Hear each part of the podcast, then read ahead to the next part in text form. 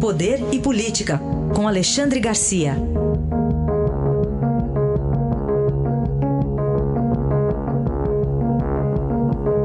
Alexandre, bom dia. Bom dia, Raíssa. Bom dia, Carolina. Bom dia. Começamos aqui a nosso assunto de hoje pela primeira condenação no Supremo no âmbito da Operação Lava Jato. Primeira, né? Primeira, a primeira instância, principalmente em Curitiba, mas no Rio também, mais o, a segunda instância, né? uh, esses tribunais já julgaram 150 réus da Lava Jato, que começou há quatro anos. O Supremo recém está no primeiro. Né? Era para ser uma corte constitucional, não tinha nada que ser metida em uh, corte penal, criminal. Né? Aí deu essa atrapalhada toda, julgam aí os, os uh, privilegiados do âmbito federal, né? uma vergonha. Deram uma, uma mexidazinha aí uh, nesses foro privilegiados, né? ah, só responde por crime durante o mandato. Foi só isso que fizeram, mas continuam sendo 58.660 privilegiados. E a Constituição diz que todos são iguais perante a lei, né? sem qualquer distinção, mas eles são distintos, eles são mais iguais que os outros, aí demora. Aí, além de tudo, tem o privilégio da demora. Vejam só, Maluf está cumprindo pena agora em casa, aliás, uh, quase um quarto de século depois. Eduardo Azeredo foi para foi a cadeia agora, uh, uh, quase 20 anos depois do cometimento do crime. Então, só a demora. E os filhos desse deputado que foi condenado agora ainda pegam a carona no pai, também foram privilegiados, né? Só vão dormir na cadeia depois, muito tempo depois do crime.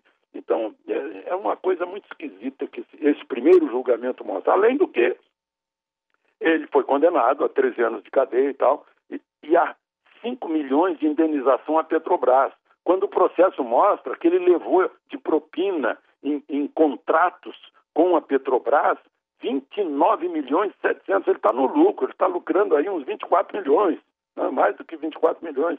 Então, é, é, é, essa história de, de, foro privilegiado só demora né? e ainda continua com cheiro de impunidade e negação de um princípio constitucional, que é o primeiro artigo é o primeiro capítulo lá do artigo 5 da Constituição, do capítulo de direitos e garantias individuais, que passam por cima simplesmente com o fato. Né? O fato é, é mais importante que a teoria escrita na Constituição. Agora, tem um movimento que a gente está observando uh, aqui, Alexandre. Por exemplo, ontem a gente conversou com o presidente de Bauru, o Clodoaldo Gazeta, que falava sobre é, como a cidade estava bem no meio desse caos, porque levava diesel via trilhos, né? Via ferrovias, é. como você tem dito aqui, que é, é, é uma saída importante para o Brasil que precisa se debruçar. E aí uma loco, locomotiva à tarde descarrilou no fim da manhã, enfim, com esse, levando esses vagões tanques aí que não chegaram a tombar, não houve vazamento, mas a Polícia Civil está investigando uma possível sabotagem. Pois é, tá, que arrancaram o, parafusos que fixam o, o, trilho ao dormente de concreto. Eu lembro do tempo do dormente de madeira, que era um, um cravo, né? Talvez fosse mais difícil de, de arrancar. Mas isso é sabotagem feita por inimigos do país. Só pode, né? Assim como lá no Maranhão, a Polícia Federal prendeu sete que não eram caminhoneiros e estavam lá provocando a bagunça, né? Eu vejo brigas agora aqui em Mineiros, em, em Goiás? Uh, uma briga tremenda de gente que queria impedir que as pessoas abastecessem. As pessoas que vão abastecer já estão desesperadas. Então, brigar no, dentro de um posto de gasolina abastecido, isso é um perigo danado. Então, tem muita infiltração, tem muita gente pegando carona no movimento dos caminhoneiros, que já foram atendidos, portanto, o movimento uh, acabou, né? como, como paralisação. Mas é a gente que está lá, segundo aí as fontes, né, uh, que quer uh, tira Temer da presidência, tira Lula da cadeia, tira o exército dos quartéis. Não vão ser atendidos em nada disso, né? mas estão aí fazendo, fazendo bagunça, atrapalhando o, o, bom, o bom nome dos caminhoneiros, que a gente viu aí em pesquisa da Datafolha, deu 77% de apoio à greve, à, à greve, ao movimento dos caminhoneiros, mas essa gente está botando a perder o, o conceito dos caminhoneiros. Para a gente fechar, Alexandre, uma nova greve a partir de hoje, 72 horas, dos petroleiros.